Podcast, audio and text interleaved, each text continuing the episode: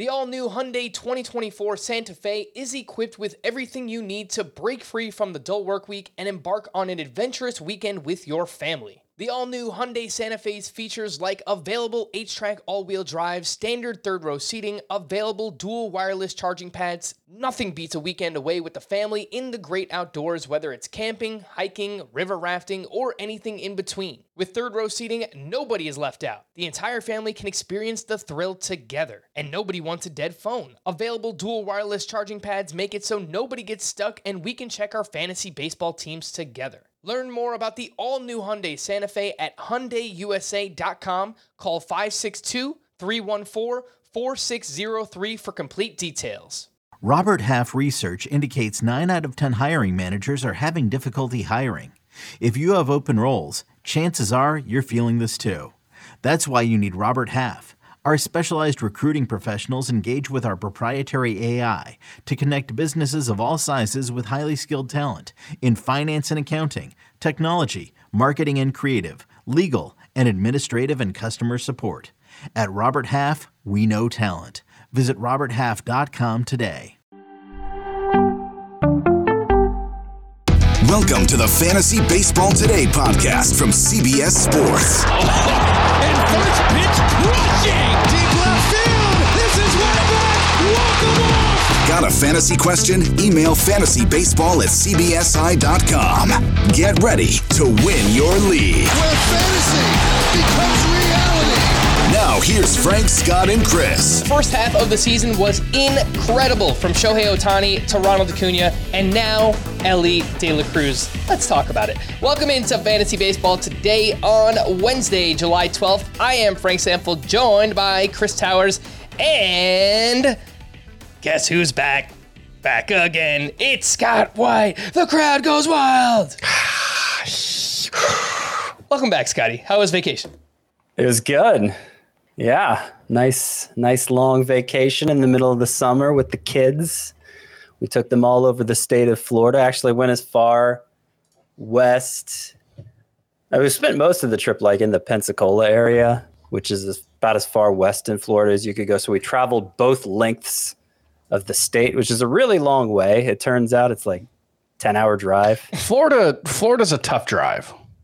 Yeah, Like uh, that's like that's one of the things when you live in South Florida your whole life is that like it's just like seven hours to get out of the state. It takes forever. yeah. That's if you go the one length. Yeah, that's we if you go both up. of the lengths. yeah, and you, you you turn at Gainesville. Yeah, yeah, it's uh, you know, so it was good. Spent a lot of time at the beach, of course, but did some other things along the way. Went in the cave. I pet a horse. I uh, I didn't ride the horse. I just pet the horse. Actually, like three horses. It was a whole. It was a whole barn of horses. And gosh, what else did I? Do? Is that the term for it? Uh, a barn of horses, like a Stable murder of horses? crows. I don't know. I don't know what a group of horses, a gallop of horses. I don't know. But yeah, no, it was a good time. Hopefully, you guys didn't miss me too much. Oh, we did, Scott. And It sure seemed like a lot was happening. You know, I tried to take off during a time when I'm going to be missed the least, and and no, like everything.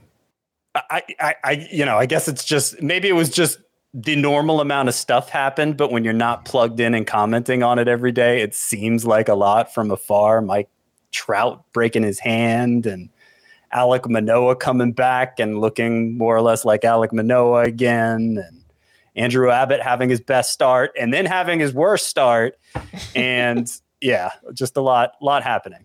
Yeah, Corbin Carroll's arm almost falling off. Ellie that, that happened before I left, and then it happened again. two different, two different Corbin Carroll scares. It's crazy stuff. Uh, but we are hap- happy to have you back. Chris, did you research the group of horses? Because I couldn't find anything. Is it a herd? I found herd. team, Okay. a Harris, a rag, uh, or a string. I don't. This is according to the Farmer's Almanac. They would know if anybody would know. the Farmer's Almanac would know. I think they would. If anyone out there knows what a, the group of horses is called, let us know because obviously uh, I have no idea what's going on. Today, It's a herd if they're wild. Today the way. on the show, we're going to recap the first half. Uh, how do league wide trends compare to years past so far this season? And the biggest surprises at each position. We'll uh, look at both the good and the bad. Before we get started, please like this video and subscribe on YouTube if you haven't already. And if you're listening on the audio side, download, follow, and leave a five star rating on Apple or Spotify. We really do appreciate it. Let's get into it and talk about trends so far this season and what does it all mean. Remember, early in the year, we were trying to figure out batting average and BABIP and home run to fly ball ratio. What's going on? Well, now we have a little bit more data. So far this season, a 248 batting average collectively across baseball with a 297 BABIP. And frankly, I thought it was going to be higher than that. It felt like earlier in the season it was so much higher. But if you look month by month, it really hasn't been above 250 in every any month this season. It is higher compared to years past. If you look at last year, it was 243 batting average and a 290 BABIP. So batting average up five points this year, BABIP up seven points, and in 2021, uh, 244 batting average, 292 BABIP. So the previous two years were pretty similar, and then this year it has been up a little bit. But Scott, I think at least for me, I kind of felt like batting average and BABIP would would have been higher than it's been so far this season. But teams are smart; they're probably finding ways to you know semi shift and tr- take hits away still. So uh, maybe it's not that surprising. What do you think? I mean, I, I think you're understating the significance of a seven point increase in BABIP. Like during the heyday of BABIP, the understanding was that an average BABIP is 300, which is close. We're much closer to that this year, 297. But in recent years, it had crept down to like 290 was the average BABIP. Um, and so, you know, I, I think I think we're trending back more toward a place of normality here after uh, the the lack of success on balls in play in recent years. I, I think it's been I don't know. I, I saw an article, I think it was on baseball prospectus saying oh the shift has been a failure because it's it's helped certain guys, but it's helped the wrong guys. And like they didn't help that it was they did they didn't like that it was helping uh, like slow footed left handed mashers primarily. And I was like, well wait, that's isn't that what everybody said it was going to help? I, I don't to be, understand. yeah. So I didn't I didn't really get the angle they were taking, but they, they were taking it as see here's why it was a bad idea and it didn't work. But my takeaway from reading the article was no, it sounds like it worked exactly like it was supposed to. So I don't know. I've been pretty satisfied with it. Yeah, I I would say in general, the rule changes that they've made this year have been mostly good. I, I think it's been good for the game. Batting averages up a little bit. The steals, that's made things a little bit more fun. Elly De La Cruz just running whenever he wants. Um, yeah, I think it's been, obviously the pitch clock has been, I think, a great success as well. Let's move over to home runs. The home run to fly ball rate this year is 12.3% compared to 11.4% last year. So it is up, but not up as much as it was back in 2021, which was, I would say, probably the last true kind of juice ball year that we've had over the past, whatever, five to seven years. Um, but Chris, it was a little bit surprising to me. I know home runs were up early this year, but it has remained. They're up compared to last year, but not as high as they have been back in 2021. which is I, I think a happy medium. You know, I, I I think the the juiced ball leading to every second baseman hitting 20 homers was was not a great equilibrium. It wasn't rewarding talent. And, and I think the the overall equilibrium here between the shift changes and the and the juice ball and the the pickoffs has created a a wider base of skills that are rewarded within the the game and, and I think that's overall good. I think for fantasy one thing that's annoying is just that the fact that the ball is what it is now doesn't necessarily mean it will be this next year or frankly in August, you know, based on what we've seen or or if you believe some of the reporting for one team versus another. Like uh, it's just the that's the one thing that that will remain I think an a known unknown as we move is just what is the baseball going to look like? I, I, if it was this version of the baseball, you know, 12.3 home run to fly ball ratio, that seems like a good spot to be in. You know, it's not too low, it's not too high. Like when it was like 15% league wide, that was too much. That is rewarding too much fly ball and, and too much all or nothing offense. But, you know, obviously I don't think we want a dead ball where, you know, guys are crushing the ball and it's dead at the warning track. So I think this is a this is a fine equilibrium. It's just from our perspective, the 12.3% home run to fly ball ratio that we're seeing now, who knows what that's going to be next season. We can hope that they'll standardize it, but we know that they're experimenting with the sticky baseball at the in the Southern League, I think is just where they're using it right now. And Although that's that's over. It was just a first half experiment. okay, so that that's one that they probably won't do next year, but I would imagine we're going to get some version of a different baseball in the majors in the next couple of seasons, and we'll have to figure out what the impact of that is going to be. But but this is one of the biggest lessons of the past few seasons is just how much seemingly minute changes in the shape and manufacturing of the baseball makes significant differences in the way the game's played in a way that like frankly makes you question Well, baseball history that's- like that's how much of the bring steroid era was a juiced ball era which was Yeah. obviously a thing that people thought at the time too Let's slide over to stolen bases. We already have two players with 40 plus steals this year Esteury Ruiz and Ronald Acuna.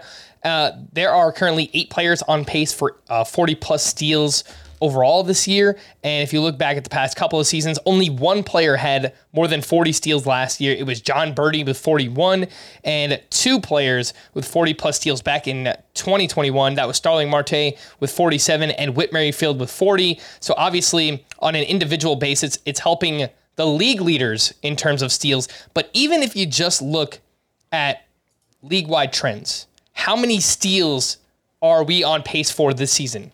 The most stolen bases since 1987.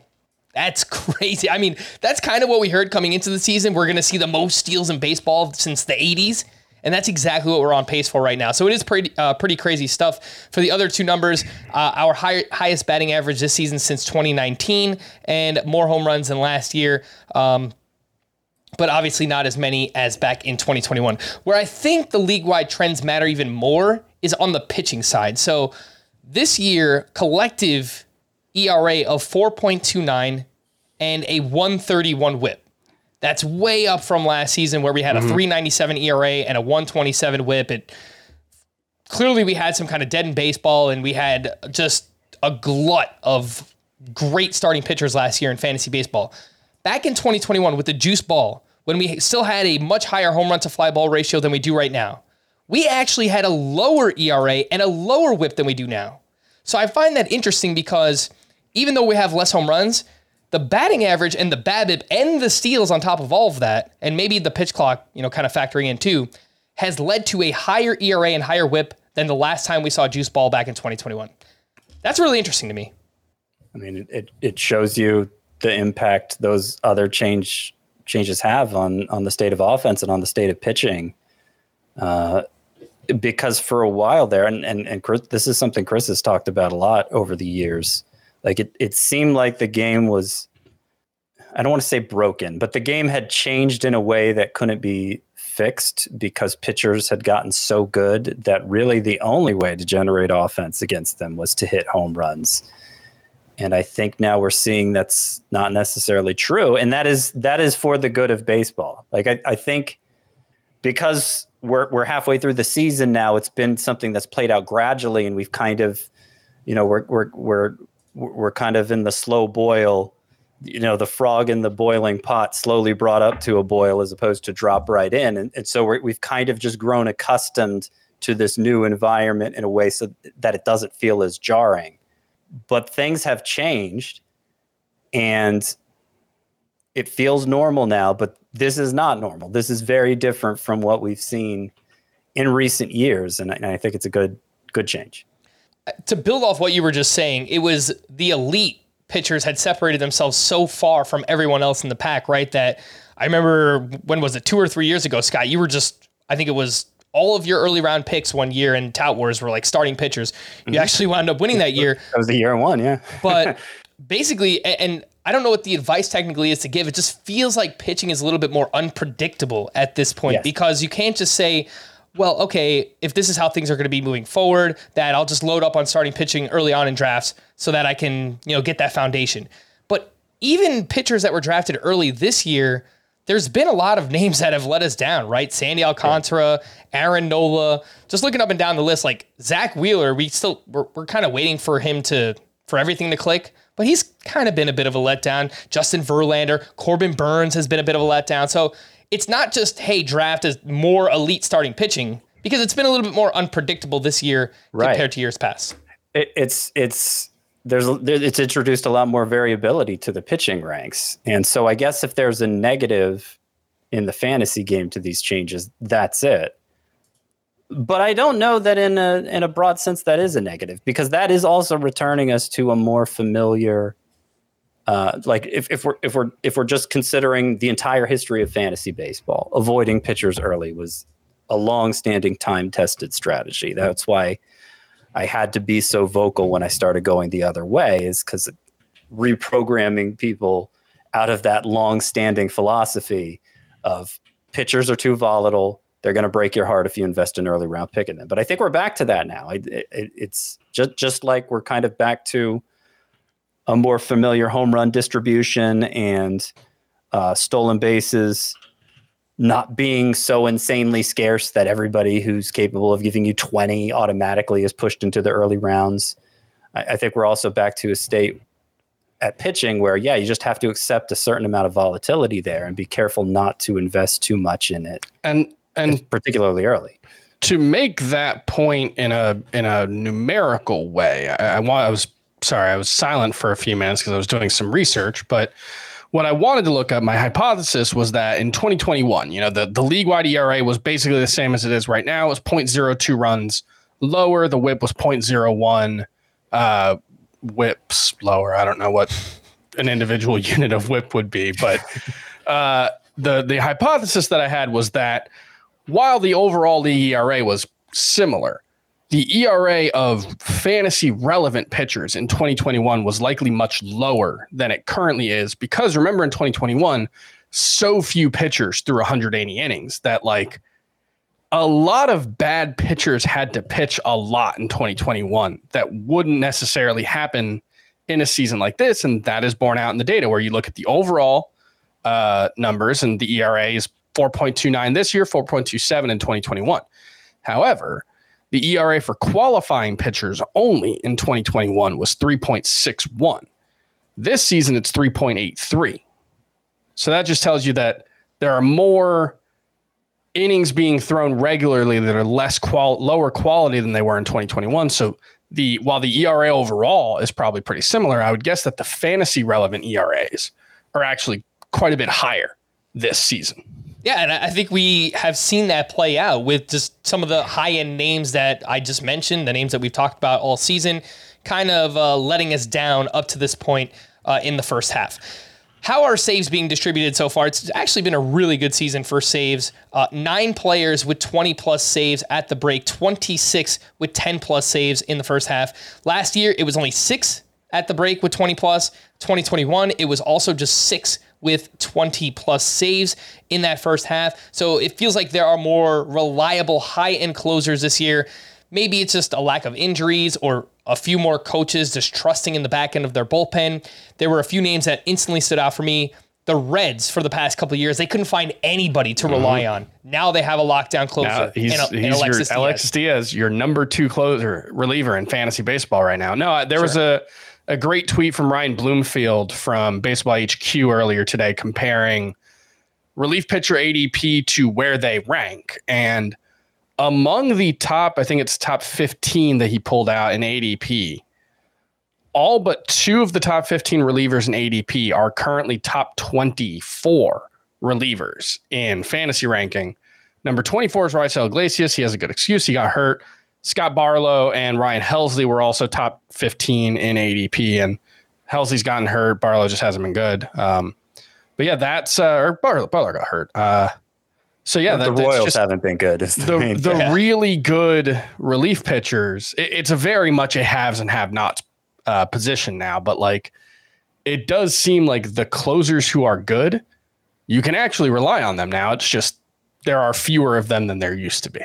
You know, compared to I guess whatever a decade ago, but at, so far this year it does feel like it's been better than than previous Yeah. years. Tr- It- trending trending a positive direction again for fantasy. correct. Uh, so like it's it's nothing but good news here, which is uh, comforting given how we felt for most of April, how we felt particularly for for the first couple weeks when it seemed like nothing was going the way we expected. And and then can I uh, show one more, tell one more stat? sure. Another Bloom hashtag Bloom boards. Ryan Bloomfield. Uh, of the top 15 starting pitchers in ADP, it looks like nine of them are top 36 starting pitchers. Now that's not great. Corbin Burnes being the number 35 starting pitcher, you'd prefer better than that from your number three starting pitcher taken. But hey, we'll take that. That's not a bad hit rate. That's about two thirds who have been very usable. Pitchers 16 through 30 in ADP looks like one, two, three, four, five, six have been top 36 starting pitchers. Oh, And everyone else has just been a disaster. I mean, Alek Manoah ranks 250th. Dylan Cease ranks 73rd. Julio Urias 67th. You know, some injuries in there, but hmm. yeah, it's more. The Aces haven't been great, but they've been a, relatively reliable, at least compared to that next tier at the position. Have they been good enough to justify the cost though? I guess is what No, not not when Gerrit Cole. I mean, Gerrit Cole's been fine, but like Corbin Burnes is the 12th overall pick in ADP. That's yeah. that's hard to stop. Spencer And- Strider has been. he has. Yeah. you know, it'll, it'll be interesting to look back because half a season is still only half Yes. a season. Dylan Cease ten- seems to be trending a better direction now, and and he's not alone among that group of starting pitchers. Uh, so we'll see how it ultimately looks at the end. But I- mean, I, I, I still think the the the takeaway for me when it comes to hitting versus pitching is to lean into the volatility at pitcher and try to piece together a staff staff with upside arms and emerging waiver wire options as the season's playing out. At least in like 12 team leagues or fewer. In a 15 team league, you know, it's been really hard to get pitchers off the waiver wire, but most people don't play in that format. So uh, I would say the sort of shallower league that most people do play in, you don't have to invest heavily at starting pitcher. And in fact, the, the league where I'm doing best, my, my best league this year, where I'm far and away number one in points, I the only like I, I think the only pitcher I it was it was a it was a salary cap draft. The only starting pitcher I invested in heavily in was Sandy Alcantara, who hasn't even been good. And then all the other pitchers I took were two or three dollar guys. And you know, obviously they're not still on my team. I traded them out for waiver wire options over the course of the year, but that's been my best team so far. And it's a points league where you think pitching matters even more. You know, there's enough emerging options, there's enough volatility in a good way that you don't have to make a heavy investment there. Yeah, I think you're onto something, Scott. If you're diligent on the waiver wire, even in my most important league, it is a 15 team league, and I didn't take a starting pitcher until round five, and that was Framber Valdez, which he wasn't even a main target of mine. I just kind of lucked into. He was like the best starting pitcher available at that point in the draft, and then I got Luzardo and Kodai Senga, who, you know, for where they were drafted, they've provided a lot of value this year. And then I picked up Kyle Hendricks and Ranger Suarez and Michael Wacha's been really good. And Bryce Miller was good while he was, you know, not hurt. So, you know, if you are diligent, there's still ways to kind of piece together a pitching staff. So I, I do think you might be onto something there. Let's take our first break. Uh, go ahead. Before we take the break, can I just give you a few scattered thoughts that have come up as we've moved on from them? Sure. Unrelated to each other, but related to stuff we've already said. Okay, so one of them is with the number of uh, consistent closers, with them appearing to be on the rise again. You think of the teams that we most avoided in the past because of volatility there in the late innings and just how consistent they've become. I mean, the Rays have been as predictable as any team this year. When Pete, Peter Fairbanks has been healthy, he's gotten saves. When he hasn't been healthy, Jason Adam's gotten saves. And, and like they they've been as consistent as anybody. The Giants with Camilo Doval, him emerging as uh, a clear cut closer. There's another team too like that. The Reds, who we remember. brought up before. I mean, part The part, Reds part of it is just improve. those guys have been really good. Yeah. Yeah. You know, and and well, and, well, the Rays have had really good relievers. well, yeah, the, the Rays are the one extent. Yeah. Uh, Um, okay, so that's that's point one, and and I think that's a positive development, as I said. point two, in terms of home run to fly ball rate being up from last year.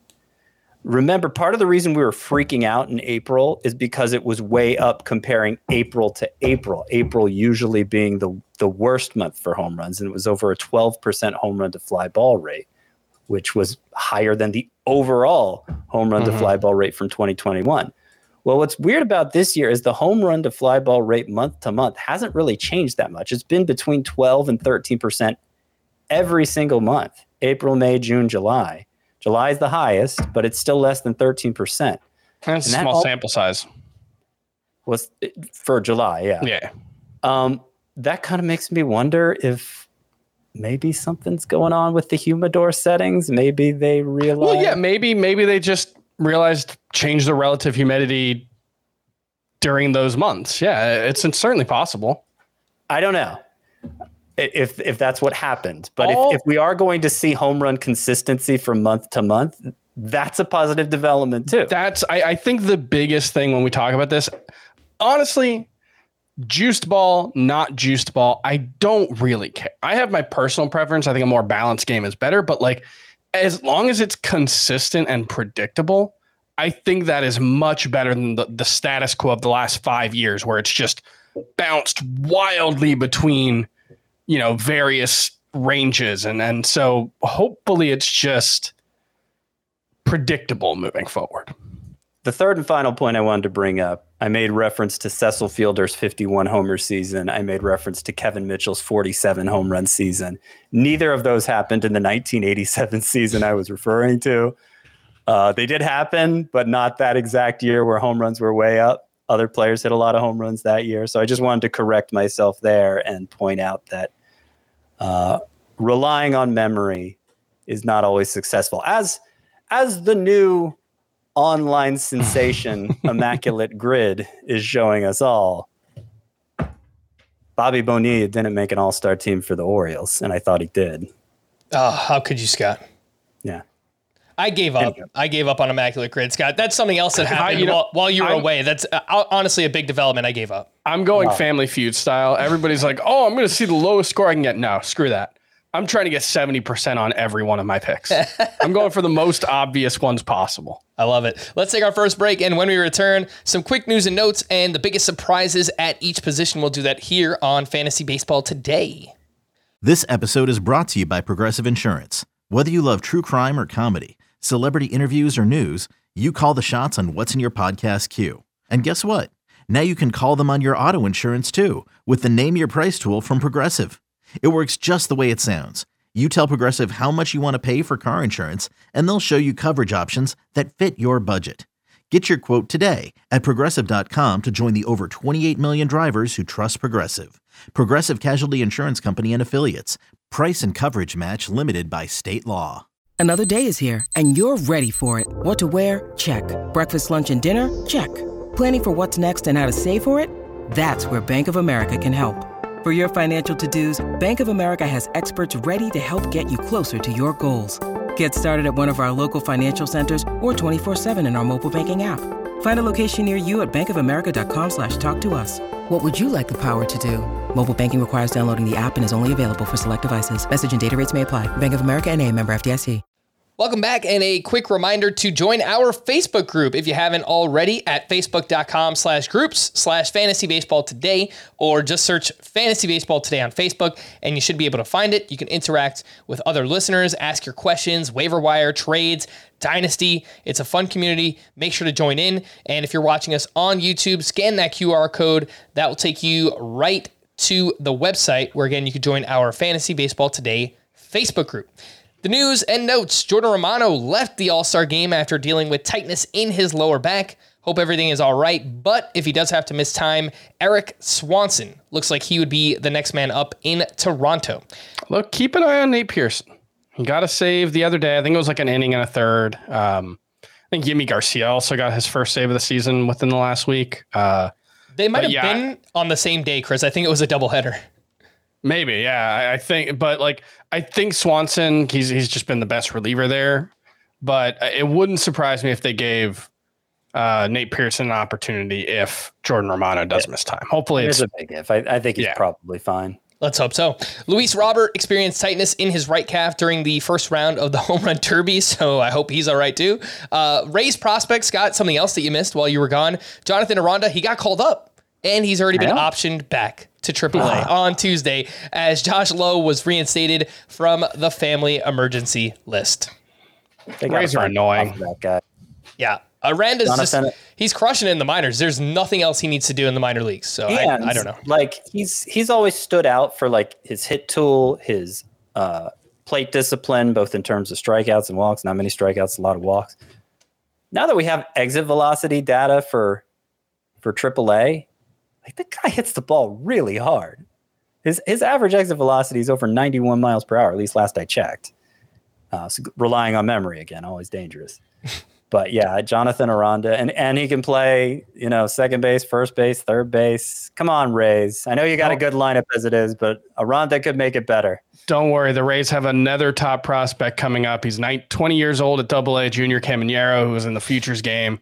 We'll see him in 2025. The way they treat their prospects. And two other names we haven't even mentioned yet Curtis Mead and uh, Kyle Manzardo, who are still in their organization as well. So those guys have been a little bit of a letdown in the minor leagues this season. But, you know, as much as we bash the Rays, they're a smart organization, man. They Trade win, him to the Marlins. they win games. So it's like, yeah, we want to bash them, but eh, they know what they're doing. Hyunjin, Never won the big one, Frank. that's fair. Hyunjin Ryu has looked sharp in his two rehab starts thus far, allowing just one earned run over seven innings pitched with six strikeouts to zero walks. He's 9% rostered. We haven't seen him be fantasy relevant since, I believe, 2021 or 2020. So it's been a while, uh, but maybe a name to watch there in deeper leagues. In MRI on Tommy Pham's right groin came back negative. He left Sunday's game with the injury, but sounds like he should be good to go. Johnny Cueto was activated by the Marlins, and apparently they plan to use him out of the bullpen initially. yeah.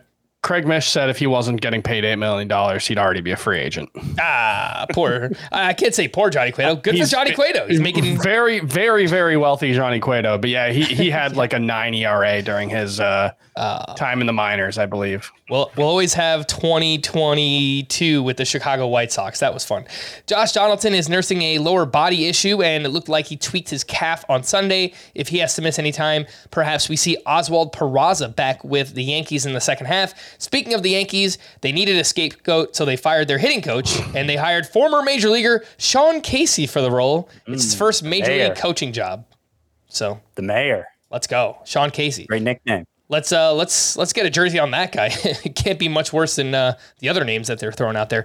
Anywho, let's get into the biggest surprises in the first half of the season. I did not anticipate getting to uh only getting to this with you know like 20 minutes left in the podcast, but you know we'll do our best. At Uh, it's the FBT podcast, baby. that's basically it. At first base, we'll start with the pleasant surprise. Yandy Diaz, seventh best first baseman in Roto so far this year, averaging 3.4 fantasy points per game, 323 batting average with 13 home runs. He had an ADP of 233 coming into the season. He's crushing the ball, 94.7 average exit velocity.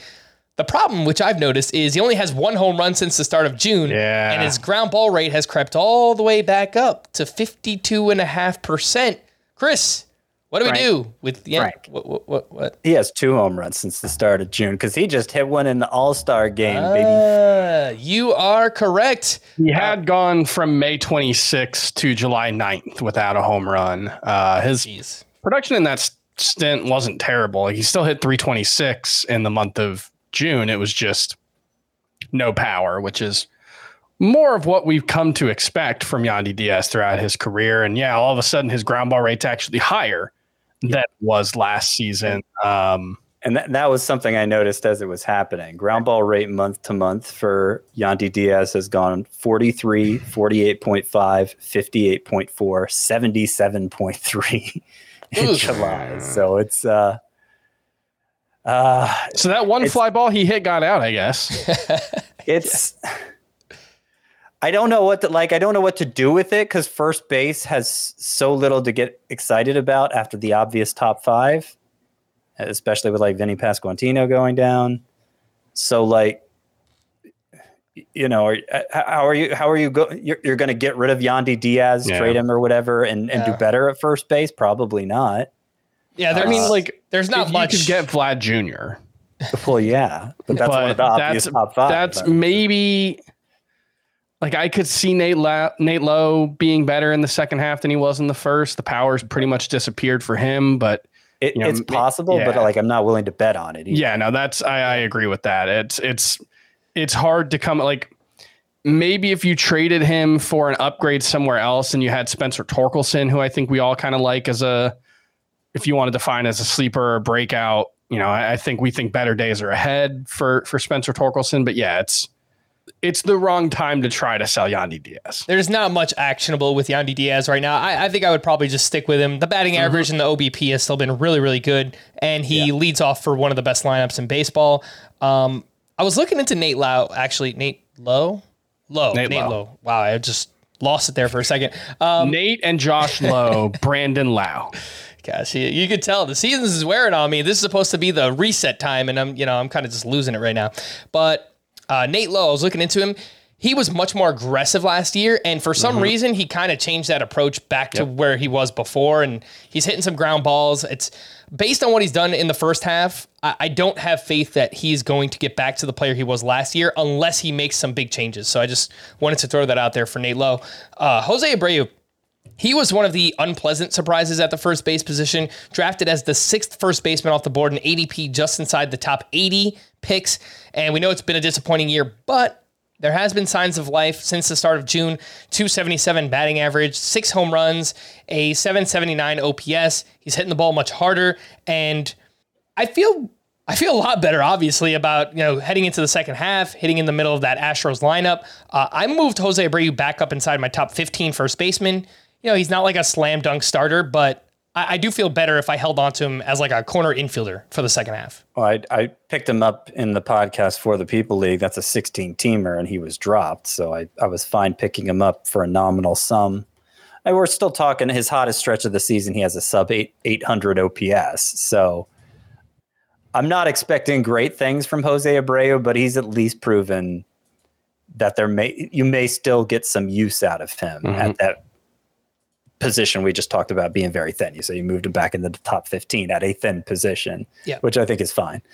Let's slide over to second base. The two biggest surprises by my estimation Jonathan India is the fourth best second baseman in Roto. He's averaging 3.2 fantasy points per game. And Ketel Marte, the fifth best second baseman, his ADP was outside of the top. Uh, no, it was close to 200, 196.2 coming into the year. Uh, Jonathan India, 13 homers, 12 steals. Ketel Marte, batting average is back up, lots of power. He's on pace for 110 runs scored as well. Uh, I guess the one downside with both of these guys, Chris, is that India, since they moved him to the middle of the lineup, it seems like he's trying to sell out for power and he's hit for a lot less batting average. And Ketel Marte, you know, he's kind of dealt with this back injury off and on Yep. the past couple days. So I hope he's all right, you know, reset at the at the All-Star break. Uh, but overall, both of these guys have been pleasant surprises. Yeah, and India, we talked about this, I think, last week, but India has talked pretty openly about the uncertainty around his long term fit with Cincinnati and, and really his short term fit with McLain and Elly De La Cruz and obviously Noelvi Marte. And, and, you know, I think they've got a couple other uh, middle infield or infield prospects on the way that, like, he's talked about. I've been here for relative to his teammates a, a long time. And, he doesn't really know where he fits, and it- it's a, it's a weird situation that I think could be affecting him as well. The bad at second base has been Andrés Giménez. He was drafted as the seventh second baseman off the board, an ADP of 82. But similar to Jose Abreu, has turned it around a bit. His last 25 games, 270 batting average with four home runs, eight steals, and an 842 OPS. You know, pretty impressive stuff there. Uh, Scott, any thoughts here on Andrés Giménez turning it around over the past month?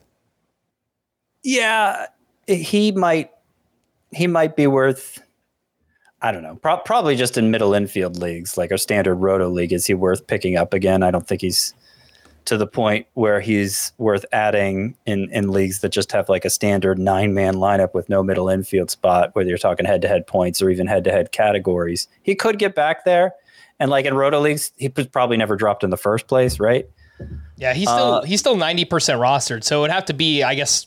Do you have enough confidence in in him to make a trade for the second half, basically? Oh gosh, I'm surprised he's still so rostered. Yeah. I was I was talking about dropping him in May. People didn't listen. Um, okay.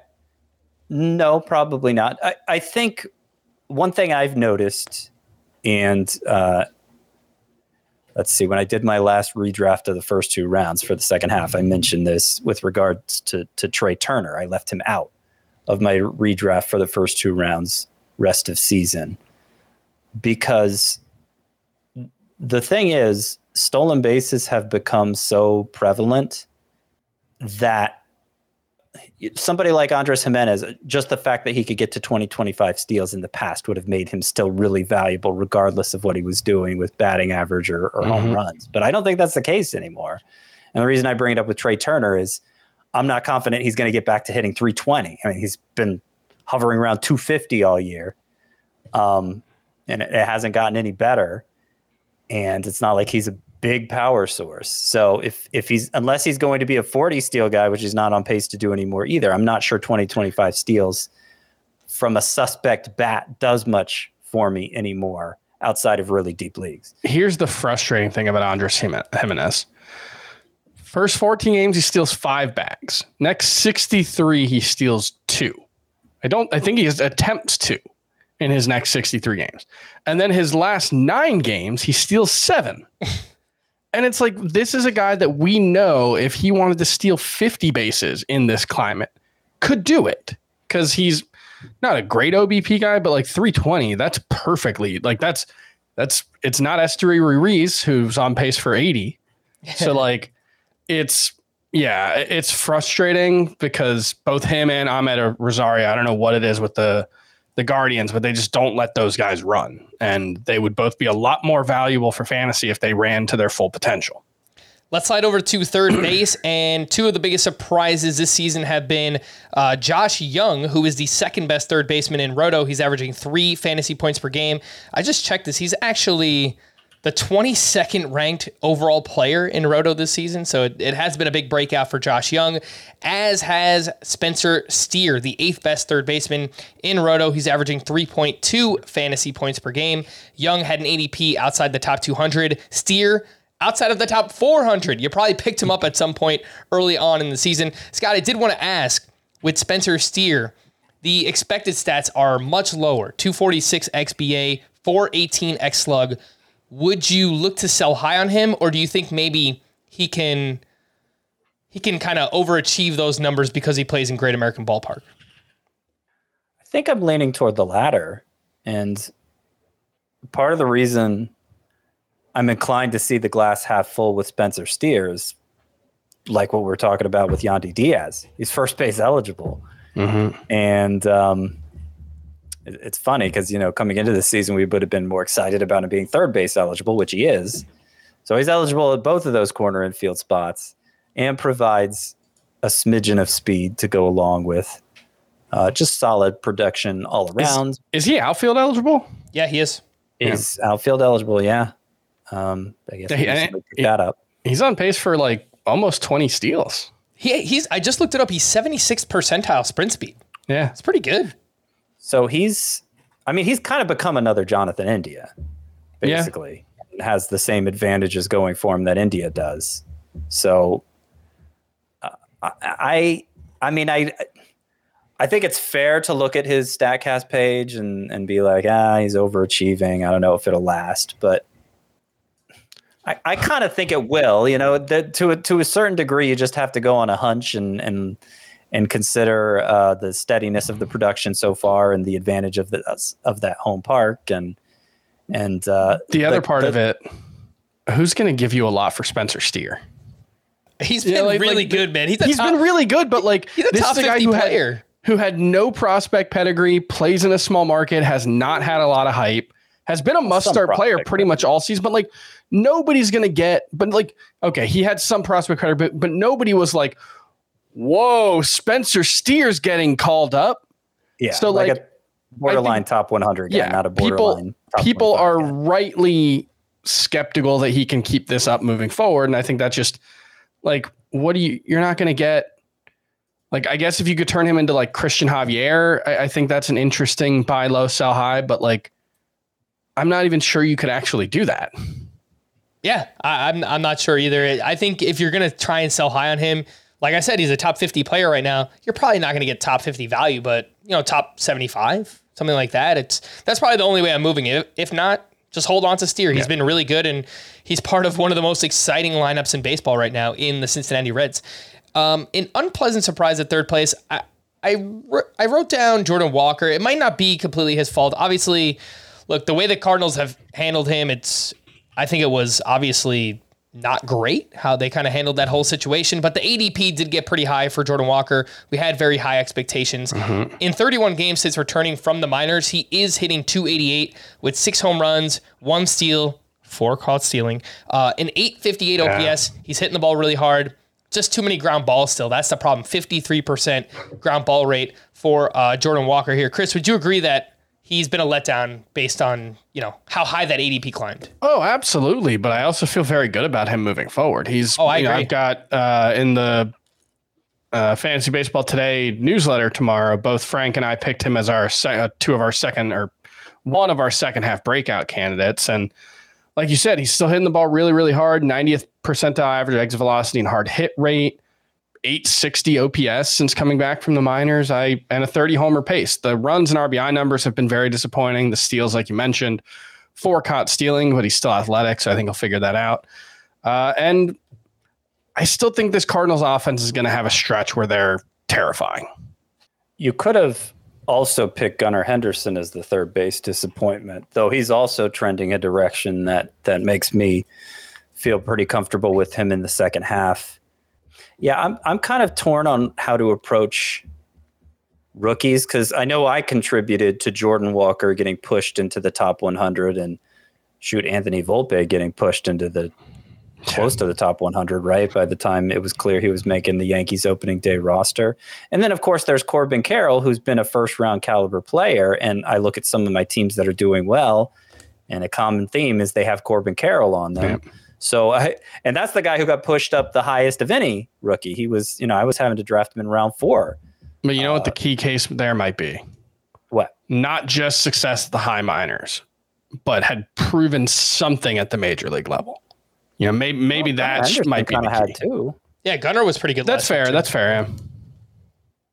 So I, I mean, I, I don't know. I guess maybe it depends on how the second half goes with Henderson and Walker. We're all expressing optimism here, uh, but so far among the rookies that we were salivating over, um, or at least I was salivating over, I guess the consensus was only only Carroll has been a really a success, a huge success, but the others have been huge letdowns know- that have you know really hurt you in the stand. That's what we should expect, I think.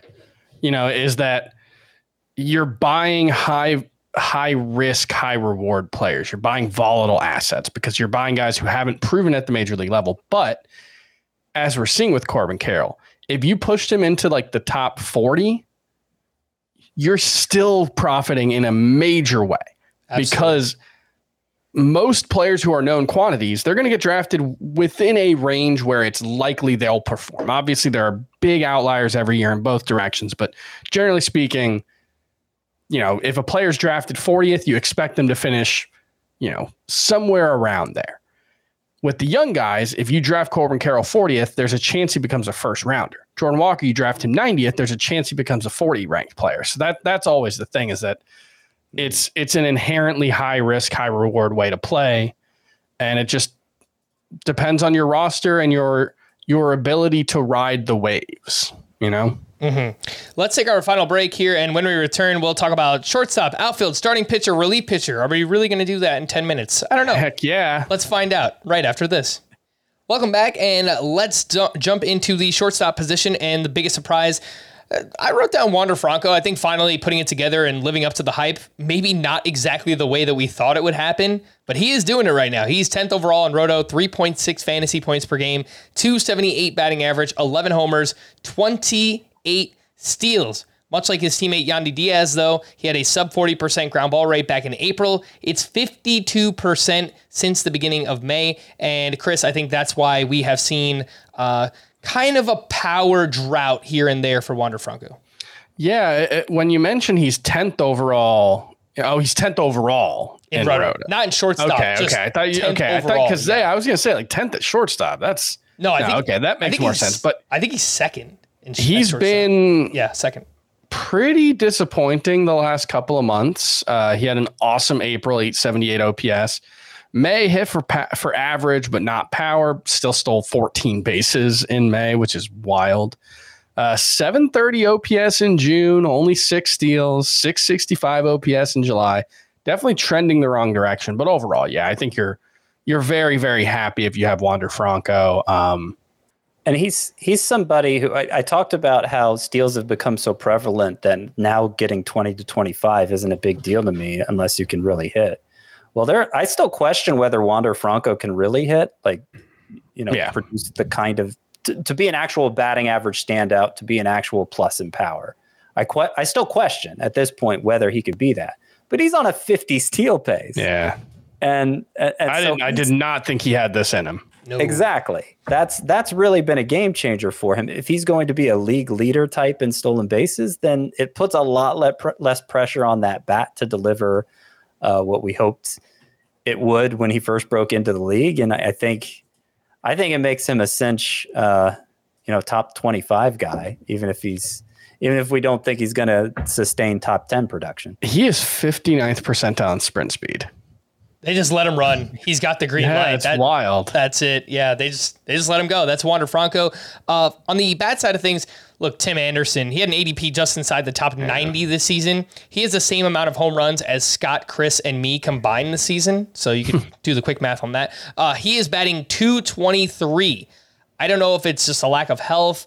Chris, we were talking beforehand. There's like some kind of off-field stuff that's been happening with Tim Anderson. So all of those things combined, it just seems like it's going to be overall a down year. Maybe he'll get traded somewhere, and that will you know light a fire under him. But yeah, it's obviously been a disaster here for Tim Anderson.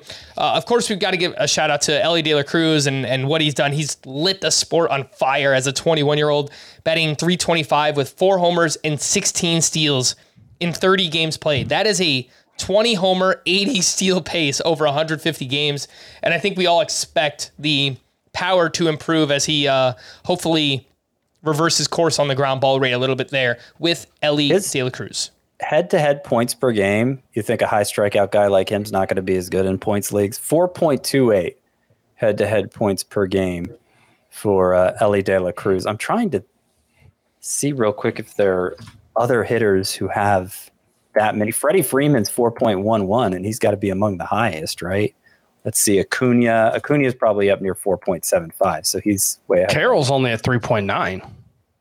Okay, so there you go. So Elly De La Cruz has performed like a top five pl- hitter, basically in points leagues to this point, um, and and that you would think would be his le- his worst format. Let's move over to the outfield and I have a lot of names written down here, but the mostly positive ones, Ronald Acuna, number one player in fantasy, but it's just the way he's doing it right now. 332 batting average. He is currently on pace for, excuse me, 39 home runs, 76 steals, and a one 147 runs pace so far this season. It's crazy. It's, it's absolutely crazy. Corbin Carroll, he was dubbed a breakout by many, and uh, he is batting 289 with 18 home runs and 26 steals. Scott, I saw you respond to somebody on Twitter asking whether or not we should try and sell Corbin Carroll given the shoulder injury. Uh, what do you think about that? I, I get the incentive to do that, but you, you've got to find somebody who's not concerned about the shoulder in order to get a fair return for Corbin Carroll. I would not accept less than first round value for him. Um, and and I I don't I don't know that you're going to get those kinds of offers for him because they're just as concerned about the shoulder as you are. In all likelihood, maybe you play in a league with a bunch of people who have their head in the sand, but probably not. By the way, that 147 run pace for Ronald Acuna, uh, 145 runs has happened four times in the last, that looks like 74 years. Wow. Sammy Sosa in 01, Bagwell in 2000, Craig Biggio in 97, Rickey Henderson in 85, and then you have to go back to Ted Williams in 1949. Crazy stuff for Ronald Acuna. Wanted to give a shout out to Christian Yelich, who is ninth overall in Roto, not just at outfield. He's ninth overall. And Lane Thomas, who's currently the 15th best player in Roto, batting 302 with 14 home runs, eight steals. He is also on pace for 109 runs scored, 89 RBI. Chris, similar question that I had for Lane Thomas as Spencer Steer. The expected numbers don't look as good. He obviously plays for the Nationals.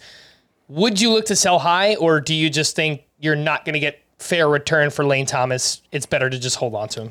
So in this case, the expected numbers are much worse, and we do have a much bigger MLB track record of him being fine, but not anywhere close to this level of production. So yeah, I think Lane Thomas is a pretty obvious sell high candidate. It's not to say that he can't be good moving forward, but no, I don't. Uh, I don't expect he, he's he does pull the ball a lot, so that helps. But yeah, I, I, don't. He doesn't have the park factor going for him like Spencer Steer does. He doesn't have the prospect pedigree. So, and yeah, I've think, seen him. I've seen him sold high in a couple leagues already. Yeah, yeah. I think Lane Thomas is absolutely a sell high. I think he's probably a good real life trade candidate too. So I, I wonder if sure. maybe going to another team. I can't say it's going to help his value because he's been so good, but uh, maybe it'll kind of help offset some of that. Very disappointed he wasn't the Nationals All Star representative. Oh yeah, I saw nothing against Josiah Gray. I looked Actually, up and yes, something against Josiah Gray. I looked up and Josiah Gray was pitching in the All Star game. I said, "What? What's going on here?" yeah, a little, like, little, weird. Yeah, I mean he's he's been fine, but yeah, Lane Thomas has been amazing for them. Uh, at starting pitcher, so many names to choose from. The three pleasant surprises that I, uh, you know, picked out here: Nathan Eovaldi, who had an ADP of 227 coming in, Mitch Keller at 342, Tyler Wells, complete afterthought, 500 ADP coming into this season. And, you know, Scott, I could nitpick a little bit on all three. Eovaldi's velocity has been down recently. Mitch Keller has struggled a bit over the past month. Uh, Tyler Wells has a 464 FIP and a 432 XFIP. Uh, Gives would, up a ton of home runs. Would you be looking to uh, maybe try and cash in on any of those names? Eovaldi, Mitch Keller, and Tyler Wells. I don't think I would. I mean, it, it, it would it would depend. Like, okay, so I'm looking at skipping ahead to some of your unpleasant surprises at starting pitcher here, and you got Sandy Alcantara and Aaron Nola. Okay, I would trade. I would trade any of Keller, Wells, and Eovaldi for either of Alcantara and Nola. So if that's the kind of trade you're talking about, fine. But you know, I I, I probably don't have enough excess at starting pitcher that I'm willing to give up a guy who has shown the capability of doing what they're like for the most part. I believe in Mitch Keller. The velocity being down recently worries me. Yeah, the the strikeout to walk ratio the last like month or so has been pretty bad for Mitch Keller. And, and, Wells, you mentioned he gives up a lot of home runs. I mean, that's that's like that one point nine uh, per nine. That's a lot of home runs. He's in a he, he is an extreme fly ball pitcher, and that's part of the reason why his WHIP is so low. It, it's the double edged sword of giving up a lot of fly balls, and he pitches in a good part for someone who gives up a lot of fly balls. So maybe he's had some good ERA luck with those home runs, but I don't know. I, I'm I'm pretty I have a decent amount of faith in Tyler Wells at this point. Wells is the one that, like, if I could get any kind of useful pitcher for him, I would do that. Like, if I could get anyone that I project inside the top 50 the rest of the way, I, I would probably make that switch. I, I don't really have much faith in him. Keller, so yeah, what I mentioned, May, he had 53 strikeouts to five walks, which is outrageous, and that was never going to be sustainable. But in a month and a half since, a month and a third, I guess.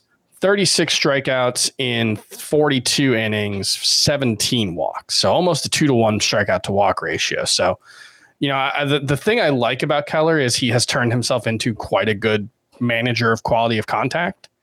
And so I think there's a high floor either way.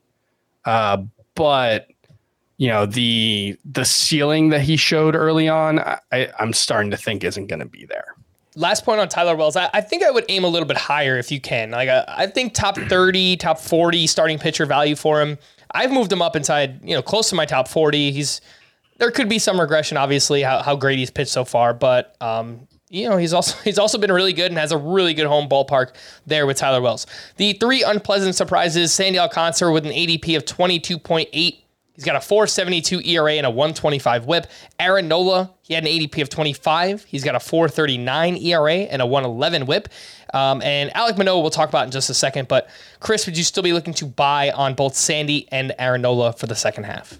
Absolutely. I, I know it's been a, a rough stretch, and, and neither of them has really shown like consistent that they're figuring it out. Like we've seen some flashes from both of them. You know, both their most recent starts were quite good, but I, I still think the longer track record suggests that both Aaron Nola and Sandy Alcantara are going to be very good. I have, I haven't dropped them outside of my top 20 starting pitchers. And, and I pointed this out. I didn't put specifics on it, but I pointed this out before I went on vacation with Aaron Nola. Like, yeah, the ERAs remained high. He's the 18th best pitcher in points leagues. Yeah. The volume is awesome and and a lot of strikeouts. You know, 120 strikeouts at the All Star break is a pretty big number. Yeah, I mean it's just that ERA, right? That that's mm-hmm. what stands out most for Aaron Nola. And this happens. You look at his season log, and yep. it's like odd year, even year. One year the ERA is down, one year it's up. It's it's just really frustrating when it comes to Aaron Nola. We haven't talked about Alek Manoah. Um, and his first start back, which you know you mentioned earlier, Scott, uh, made his first start with the Blue Jays last Friday against the Tigers. Obviously, a really good matchup. He went six innings, one run allowed, eight strikeouts to zero walks, 11 swinging strikes on 91 pitches. Velocity was fine. No major pitch mix changes that I could see. Zero walks. That's what it comes down to. Massive there for Alek Manoah. Uh, Scott, do you have faith? Uh, I don't know. I don't know how much faith you could have after just one start, but do you think Manoah mm-hmm. could get back on track here in the second half? Well, I got to say, I, I, mentioned my best team this year. My worst team this year was the only one I drafted Alek Manoah to be on, and I dropped him the week before his return. um, and missed out on the bid to get him back. So that, that's a 15 teamer. That's TGFBI, actually. It's my worst team this year, dead last. Uh, thanks, thanks in large part to the bad times with Manoah like we obviously have to see more. It was against the Tigers, but I think the most encouraging thing about it was that he walked nobody and that he threw a very high percentage of his pitches for strikes. Mm-hmm. I don't remember exactly what it was, but yep. it, it it seemed like in, in, that one respect, it seemed like a night and day difference for Alek Manoah, and that has me encouraged. That that made it so I wanted to pick him up again. Yeah, I think the the slider is going to be the key there. You know, you know, Sarris has talked about the the dip in sw- slider quality since Manoah's rookie season, really. And in this one, he only had, I think, four swinging strikes. It was like a 21% whiff rate, which is pretty lackluster, but he had a 60% zone rate with the slider, which makes it a lot easier to to stomach the the mediocre whiff rate because it's it's harder to get whiffs inside of the strike zone. But if he was consciously pitching to the strike zone in his first start back, then I think that that's a good sign moving forward that he'll be able to hopefully locate that pitch. I, I I'm considering moving Manoah back into like the top 50 range at starting pitcher. Just because trade Tyler Wells for Alek. Absolutely, there's no question for me. Uh, I, maybe I'm, but I'm on the low end of confidence in Tyler Wells. I just don't really believe in it. I think the you Orioles could get so good is the other thing. I mean, you look at how useful Dean Kremer's been with like a 450 ERA, and uh, I just wonder what the floor really is for Tyler Wells. I think you could probably get Manoah plus for Tyler Wells. Maybe sure. I'm just overvaluing Tyler Wells, but I mean, as good as the numbers are, I, I would try. Why not try that first to offer Tyler Wells for Manoah and another piece uh, if you're looking to sell high there. Shout out to all the fun rookie pitchers that have come up this year too. We've had Eury Perez, Andrew Abbott, Tanner Bibee, Bobby Miller, Taj Bradley, Bryce Miller, Gavin Williams. Felt like every other day we were talking about a new uh, pitching prospect that was getting called up. Not all and of them have worked them out. Have even but, been good. I was going to say not all of them have worked out, but uh, you know. They have. There has been some fun times, and of course, we didn't mention Brandon Pfaadt either. I don't think there's any reason to mention him. The best for last. It's our king, Showtime. Just got to mention he leads baseball with 32 home runs, 302 batting average, 63 runs scored, 71 RBI, 11 steals, and then as a pitcher, 132 strikeouts. That's fourth most in all of baseball. 332 ERA, 1.10 whip, 189 batting average against. He is unstoppable. He is amazing. It's yeah, it's like even acknowledging that wins above replacement probably doesn't adequately capture his true value.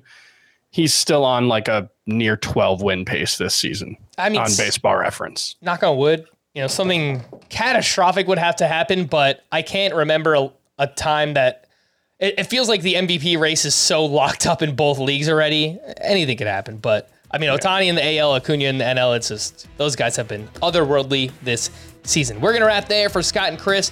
I am Frank. Thanks as always for tuning in to Fantasy Baseball today. Please make sure to follow and leave a five star rating on Apple or Spotify. We'll be back again tomorrow. Bye bye.